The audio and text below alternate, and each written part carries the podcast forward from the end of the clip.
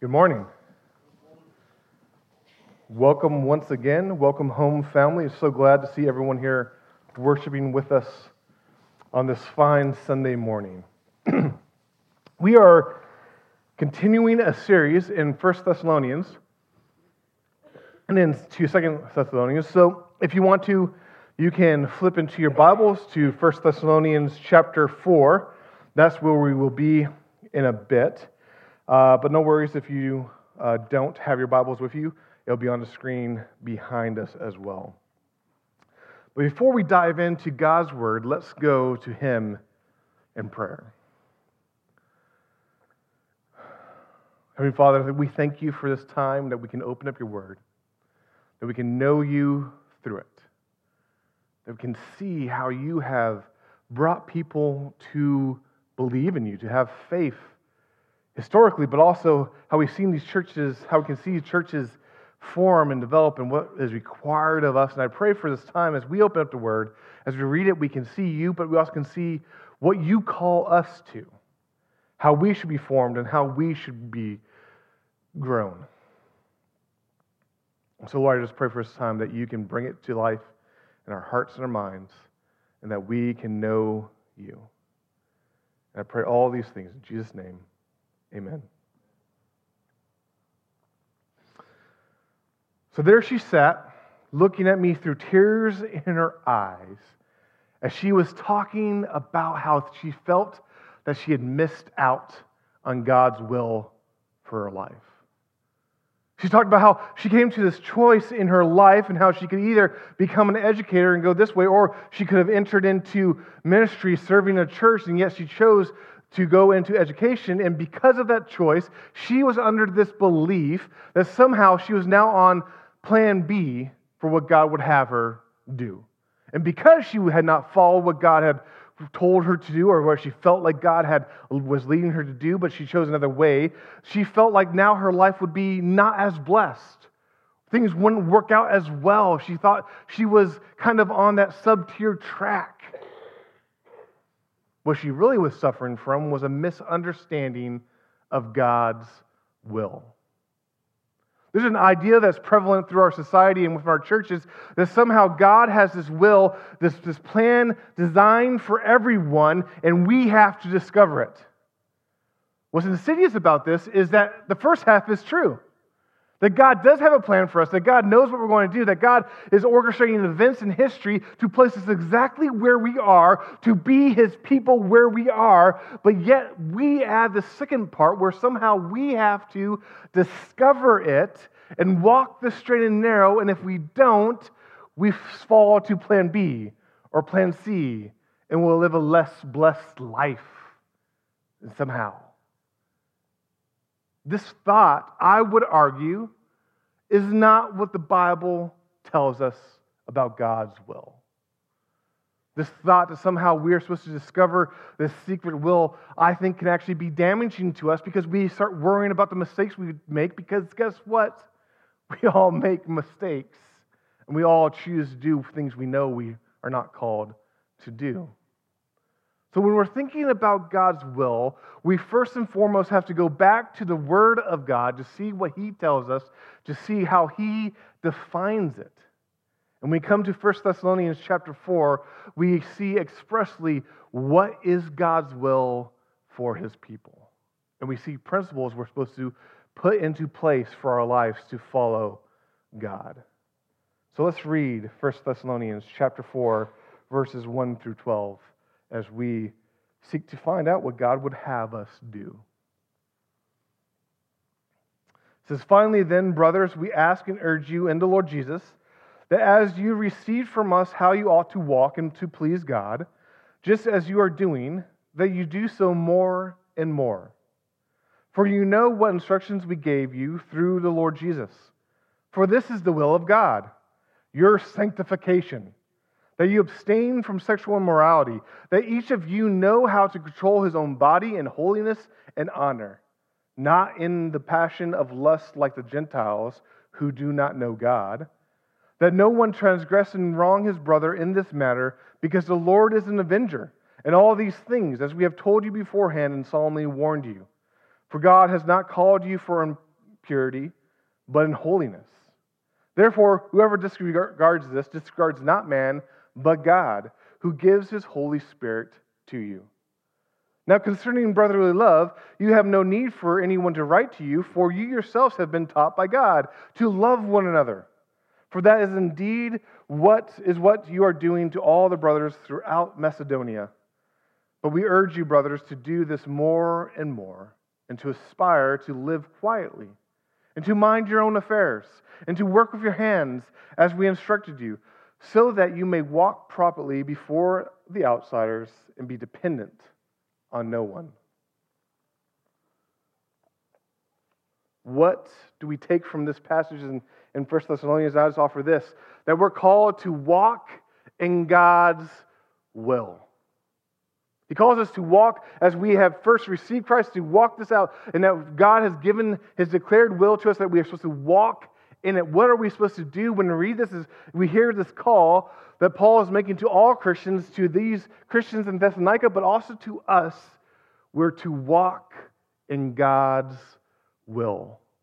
That when we read what he wants us to do, we walk that out. When we read on how we're supposed to respond in faith, we walk that out. When we read this, we respond with all of who we are, says, This is how I'm going to live. I'm going to walk in God's will. But that gets back to that question that we got kind of raised at the beginning of what is God's will and how are we supposed to understand God's will. And we see throughout the Bible that uh, the Bible uses God's will in these kind of fundamental ways. We, we can read verses that seem to indicate that God's will is always done, and this is his, his will of decree. Because God is sovereign, He's in charge, He's the Lord and ruler of the universe. And so, what He wishes to happen, happens. What He wills to happen, happens. And we read passages like uh, Ephesians 1:11, which says, In Him we have attained an inheritance, having been predestined according to the purposes of Him who works all things according to the counsel of his will. We read passages like in Isaiah 46, 9 through 10, which says, Remember the former things of old, for I am God and there is no other. I am God, there is none like me, declaring the end from the beginning, and from the ancient things not yet done, saying, My counsel shall stand, and I will accomplish my purpose. This is God's will of decree that he is in charge, that he has control. Jesus taught about this when he taught in Matthew 10 29 and 30 when he says, Are not two sparrows sold for a penny? And not one of them will fall to the ground apart from your Father. But even the very hairs of your head are numbered. Fear not, for you are more value, you have more value than many sparrows. So we see that God's will, it happens. God's in control. But we also know when we read the Bible, we have many, many commands that God calls us to follow. And this is God's will of desire, his, his, revealed will, that He actually calls His people to live a certain way. And He wants us and He desires us to do that. And we see command after command to follow. And so that's another understanding of how we follow God's will, is that we read the Bible, He commands us to respond, and so we do it. But lately, lately, I don't know, probably for a long time, people have tried to add this other thing, this will of direction. This belief that somehow God has this blueprint somehow secretly squirreled somewhere, and we have to find it. And if we don't, we're going to be outside of His will. I'd argue that is not what we find in the Bible. We find His declared will for us, and we follow it as He leads us through the Spirit, reminding us, pointing us back to the Word. There's a, a, a pastor and author, Kevin DeYoung, who basically wrote a whole book about this whole topic called Just Do Something. And I think he sums up so well about these different thoughts. And I just want to quote him because uh, he really just sums up this idea of how we are supposed to think about God's will. He says, Trusting in God's will of decree is good. Following his will of desire is obedient. Waiting for God's will of direction is a mess. It is bad for your life, harmful for your sanctification, and allows too many Christians to be passive tinkerers who strangely feel more spiritual the less they actually do. God is not a magic eight ball we shake up and peer into whenever we have a decision to make.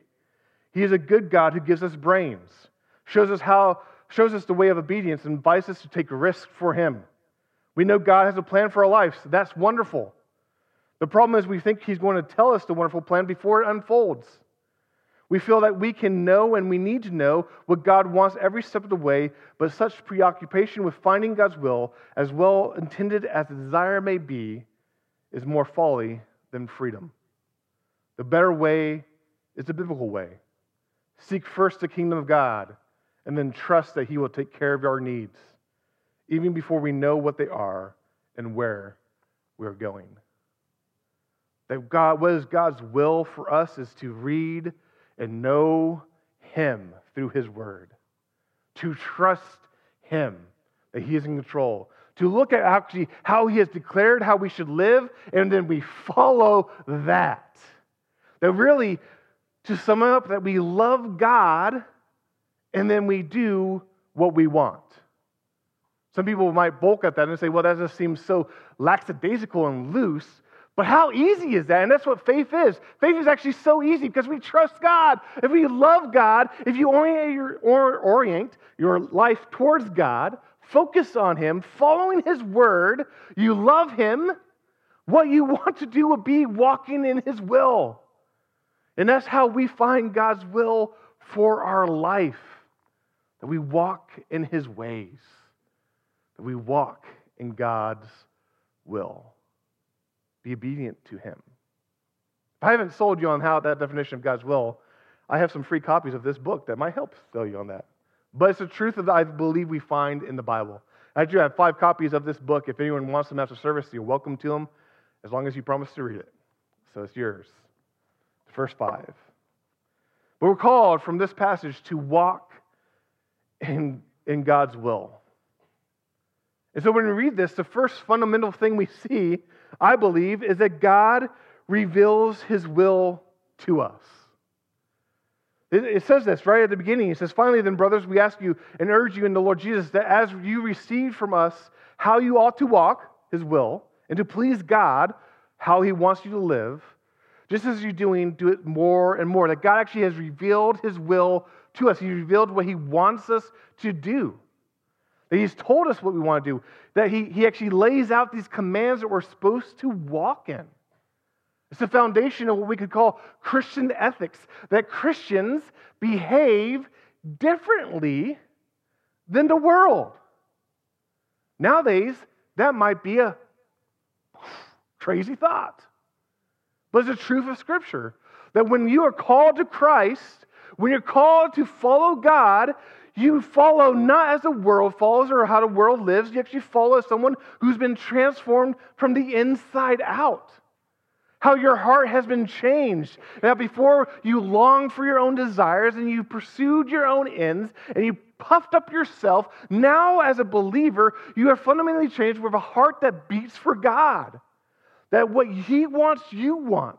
That what he desires, you desire. That you long to see other people know his gloriousness and so be transformed as well. That God actually has laid out how we should live, and the Christian now walks in that. It's amazing, though, because there's pushback against this thought.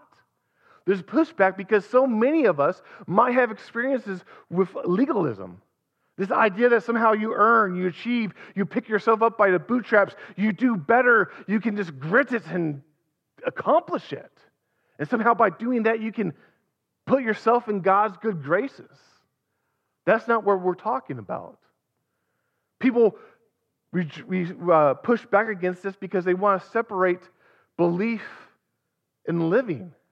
That somehow they take humanity and they say, oh, you can believe one thing and act out something completely different. As we see, that's not how we're called to live. People want to push back against this because we are great compartmentalizers, are we not? We can take Sunday and put a nice little bow and then live the rest of the week without regard to what we did then, and vice versa. People want to separate what should be connected. And when we read the Bible, we see this response that this is not legalistic. We're not saying, hey, earn and achieve and do to somehow gain God's good pleasure. We're saying, as a response to how He has loved you when you're a sinner, as a response to this new life He has given you, now we live for Him. That actually, the fact that we have a new life in Christ requires that we have a new walk in Christ. The fact that we have been changed requires that we now live like Him. That God reveals His will, and we can know it through reading His Word, and we're called to walk in God's will. And one of the great motivations that He gives us for this is that He calls it to please God. He's given us these he's given us these uh, ways in living, how we ought to walk, and this is to please God. That when we respond with a life sold out for Christ, we can please God in some way. Isn't that amazing? We've got to protect ourselves and say, well, somehow we don't, we don't make God love us more. That's impossible. If we're like, like, that, like is an easy slip it back into legalism, we somehow feel if we do more, he'll love us more. No, that's not what it's talking about. This is the, the, he loves us as much as possibly can because he saved us in Christ. But now, when we walk in his ways, we're like the child who brings a hideous picture to the parent. And the parent who couldn't possibly love this child anymore looks at this picture and is moved somehow that they love them enough to respond in that way. I can't help but think that's an appropriate picture in some way.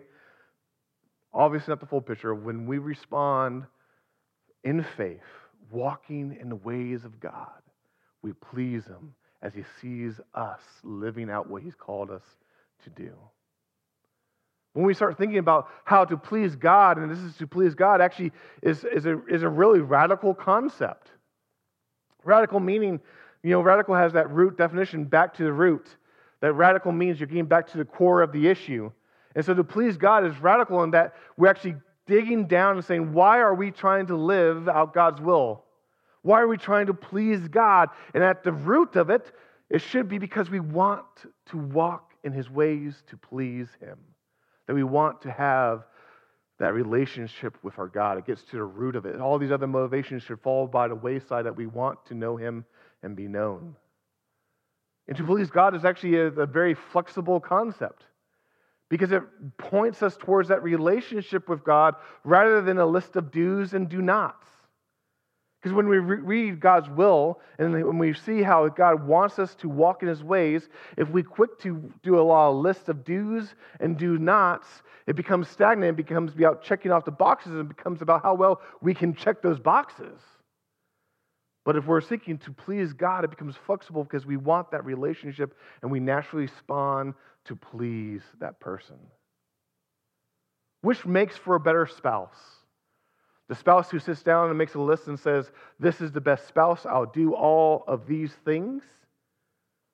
Or the spouse who loves their other and says, Because I love them, I'll just start naturally doing those things. When we want to please God, it actually is flexible and allows us to respond to Him in the moment and not worry about checking boxes of do's and do nots. When we want to please God, we want to grow in those ways in which we follow God, walking in His revealed will through Scripture, seeking to serve Him. God reveals His will to us through the Word of God. So walk in God's will. So, what is God's will for us? Paul says it your sanctification. I would take probably that, that just that little line, God's will for you is this, your sanctification, as kind of like the, the umbrella through all other things in which how we're supposed to walk in his way. That God's will for us is us growing in holiness. Sanctification just means that we're growing, becoming more and more like Christ. It means we're actually putting into practice what we believe, and we're starting to change how we walk in this world, and we're growing in that. What is God's will for his people? To grow in his ways, to be more like his son, to seek to serve and love and proclaim like he calls us to do it. What is God's will? Us to grow and become like him, to put in practice what we believe. And then Paul, I believe, gives us these, these, these kind of areas in which we are sanctified or which we should be practicing our faith. And so we're called to walk in God's will.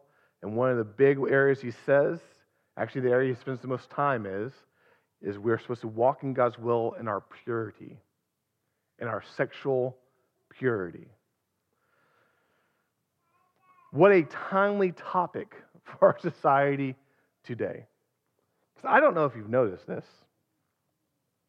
We live in a over sexualized society.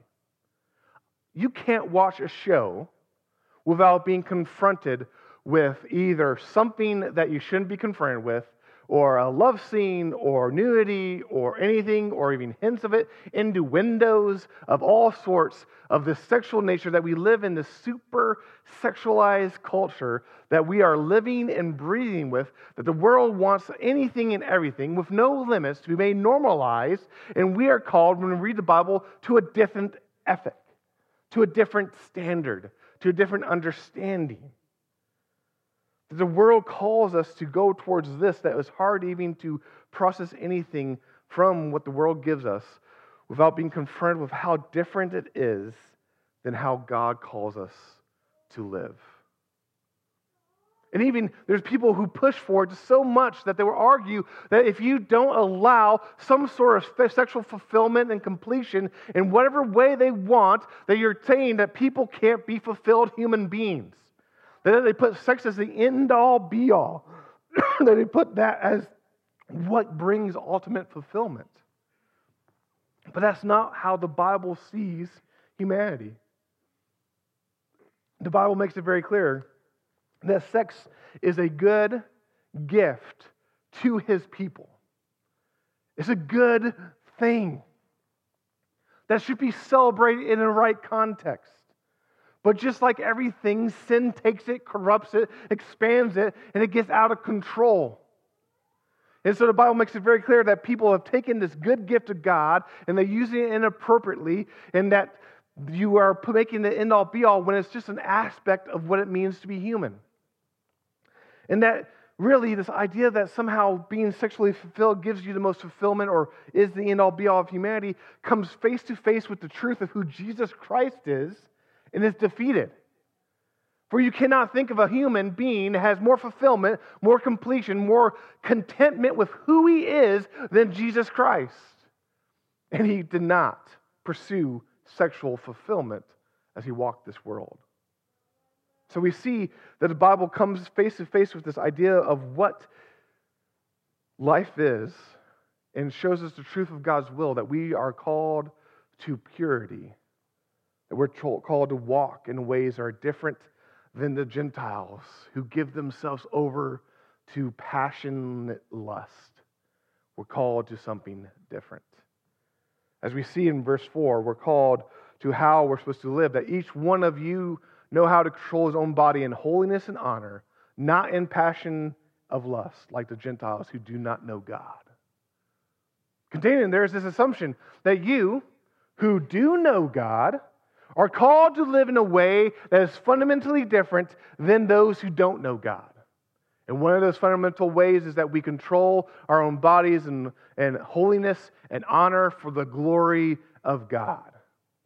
That we seek to put sexual passions and urges actually under the lordship of Jesus Christ and understand how he rules and operates. And when we take the whole biblical example, we see the context of what that looks like is in marriage of one man and one woman together. That is where God has ordained and given this sexual fulfillment to be. Now, anything else, uh, else out of there would be what the Bible calls sexual morality or porneia, where we get pornography from. That the fulfillment or where sex should operate is in this context of marriage between one man and one woman. And even that context has a style in which it should be operating. It should be operating with holiness and with honor. That again, even when we're seeking to enjoy the good gift of God, we do it in a way that honors each other and honors God as we pursue holiness. God's will is our purity to walk in his ways. It's interesting. In my study for this passage, I came across this. Uh, if, if you have your Bible out, you can look. You probably have a footnote on verse 4. Most commentators would say verse 4 is the most difficult uh, verse to translate in this whole letter. And that if you're going to literally translate it, instead of, uh, it actually means uh, learn how to possess his own vessel. And there's actually this whole debate whether Paul here is talking about controlling your body or actually possessing a wife or a husband for yourself. That this gives us the context for how uh, we walk in sexual purity. Is that we control our own body, but yes, we also, how do we do that? Is that God has given us a great outlet for that, which is marriage, and we possess a husband or wife for ourselves and actually can be fulfilled. And so, it's again, it, it just supports this idea of the context on how this is supposed to be fulfilled. That God has given us an outlet, and that is the only appropriate way. But he reinforces this command that we're supposed to control our own body, that we're supposed to walk in sexual purity. For he says, For God has not called you for impurity, but in holiness. That God has called us to this. That God has called us to walk in his ways and to be his people in these ways and to walk in these in, in sexual purity. Paul would say this a little differently in 1 Corinthians chapter 6 when he says, flee from sexual immorality. This other way of living, how the Greeks, how the Greeks do it. Flee from it. Separate yourself from it. Flee from it.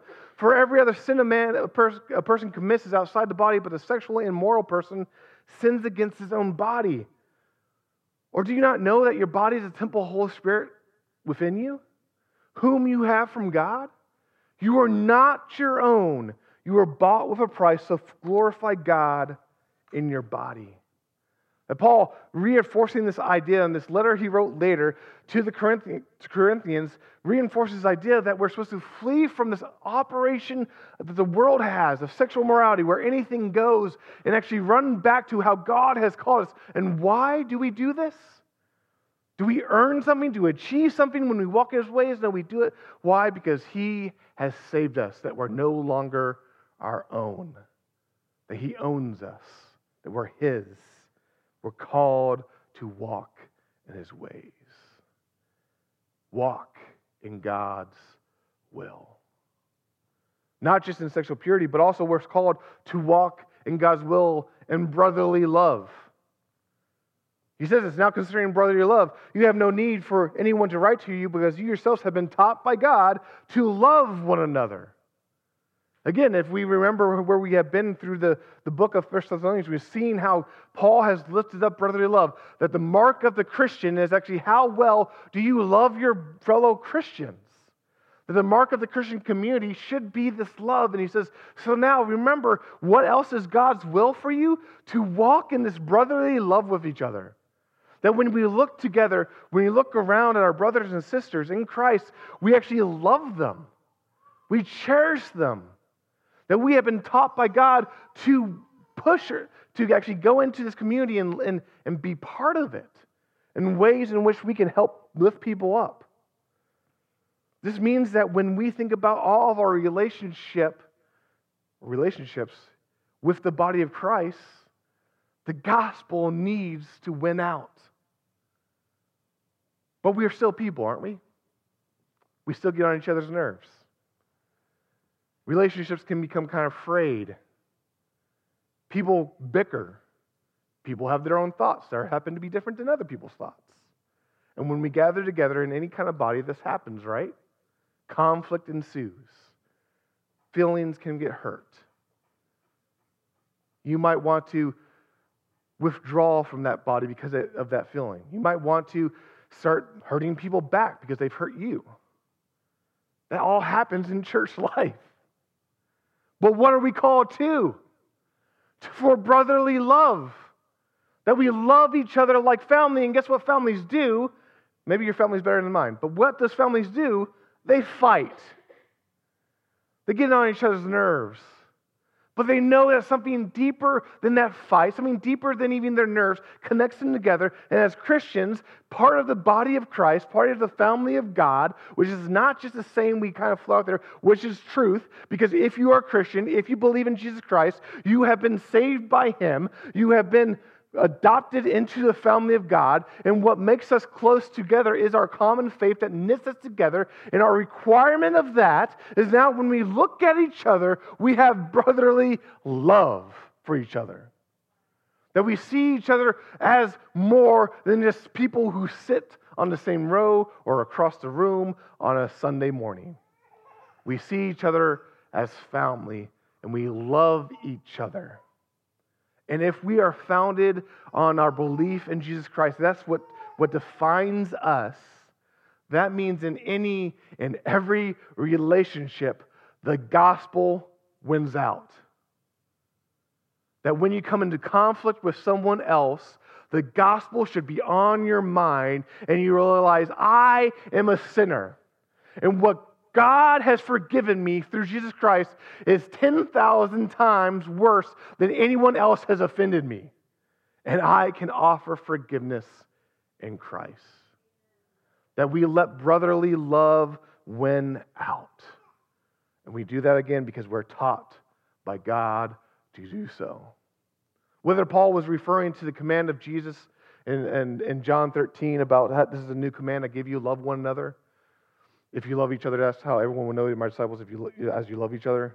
I don't know. Or if this is actually just an understanding that these uh, Thessalonians, these Thessalonians came to as they were processing through what it means to be gospel, that they're taught by God to do this more and more. We see the command here this is how we operate in a Christian community.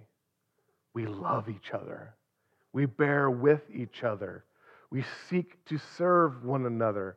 We want each other's success more than our own success.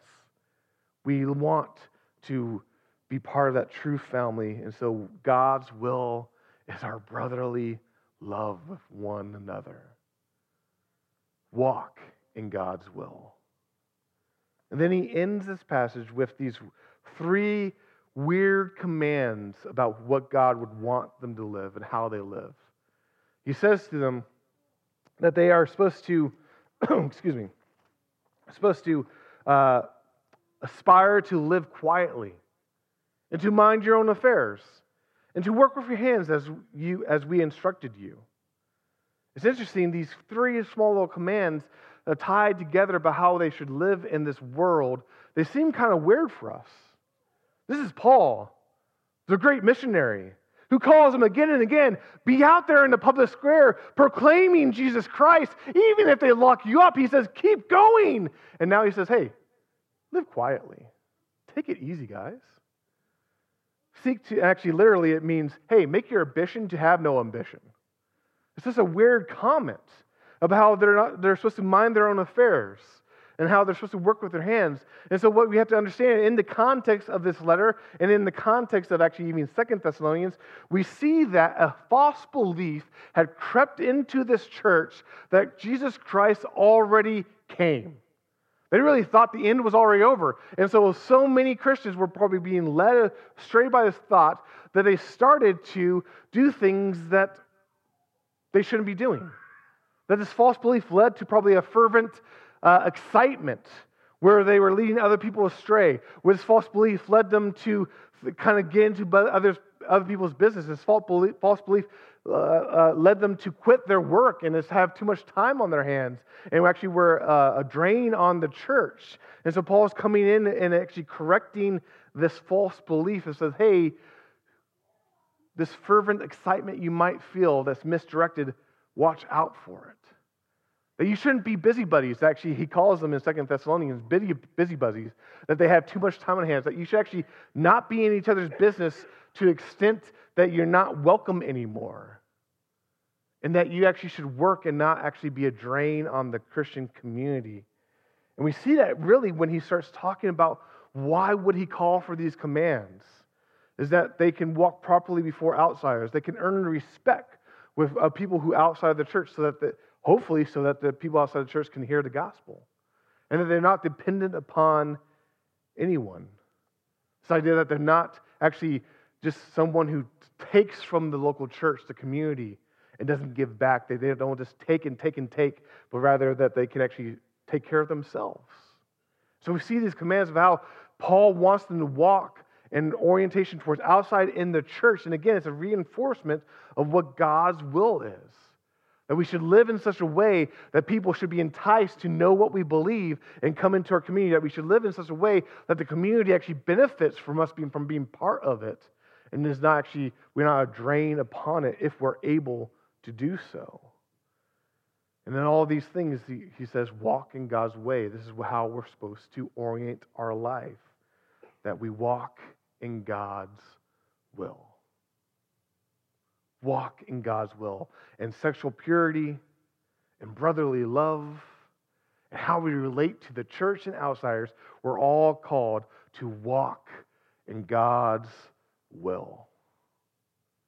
What does that mean for us? Well, the applications throughout all of that are prevalent, I think, for us all to see. But here's two guiding principles that when we walk in God's will, we live a God directed life, not a me directed life. That we walk in God's will. We're actually seeking to how we can please God, how He has called us to live. We're seeking how we can serve and love others. We're seeking their well being. We're seeking the gospel to be made known. We're seeking that people are taken care of. We're seeking to actually please God in how we orient our life. We're living a God directed life, not how we would necessarily want to live our life. That means we live actually a fundamentally unselfish life. As we think of others first, as we think about God's mission first, as we think about how we can seek His, his kingdom and how we can bring that to wherever it needs to go, how we can support missionaries, how we can support our local church in its context, how we can do all the things He's done for us that actually our focus of life is taken off of ourselves and placed where it should be in the first place, which is on God and how He calls us to live as well as how he has called us to serve others. so he calls us to live this God directed life. But another principle is that he calls us to grow in his ways. Because we can read this and we can read these commands, and we can read the New Testament and the Old Testament. We see these commands about God, and we see how far away is it that we are from those, or how messed up we have made of our life regarding kind of these commands. We can get despair or down on ourselves because we are so far from it. But what this is, is a call for growth. Is that when he's talking to these believers, they have not doing this perfectly, but he's encouraging them to take that step of faith and to walk out what they truly believe. And I love it. It's this refrain twice in verse 1 and then in verse uh, 10. What does he say? And do this more and more. Even where they were doing something very well, he says, do it more and more. In places probably where they were not doing something very well, do it more and more. That we're called to grow in how we live that we're not called to be complacent with life. That God has called you to follow Him, and guess what following does? Is an active movement towards His will revealed to us in Scripture. More and more we put in practice. More and more we take that step. More and more we seek to be His in every area of life. More and more we seek to honor Him. More and more we put things in our life under His Lordship. More and more we seek to honor Him in all things. More and more we seek to be His. Why? Because He loved us first. When there's nothing lovable about us, He sent His Son for us. When we were the wicked and wretched, the sinners, the rebels, spitting in his face, wanting nothing to do with God, he sent his son to live the perfect life for us, to die in our place for us. Condemned, he stood. To rise for us, showing that he's truly God, but also showing the new life that's ready and waiting for us right now, and that extends into eternity ascending for us to sit on the right hand of the Father so he can intercede moment by moment for us. And in view of that great and glorious gospel, the good news of Jesus, we follow. We seek to know God's will through his revealed word. We seek to be his people as we walk in God's will. Join me in prayer. Dear Father, thank you so much for your word. Your word that we can know it, we can see it, we can see you. We can see how you love us, how you move, how you call us to be yours. Lord, I pray for this family. I pray that we can be yours in all that we do. I pray that we can be bold enough to ask where we need help. We can be bold enough to stumble, but we can stumble together as we live together in this community. Lord, I just pray for us that we know where we can find your will, and that is in the Word of God. That we can take it up, read it, know it, understand it, and walk in it. I pray all these things in Jesus' name. Amen. Amen.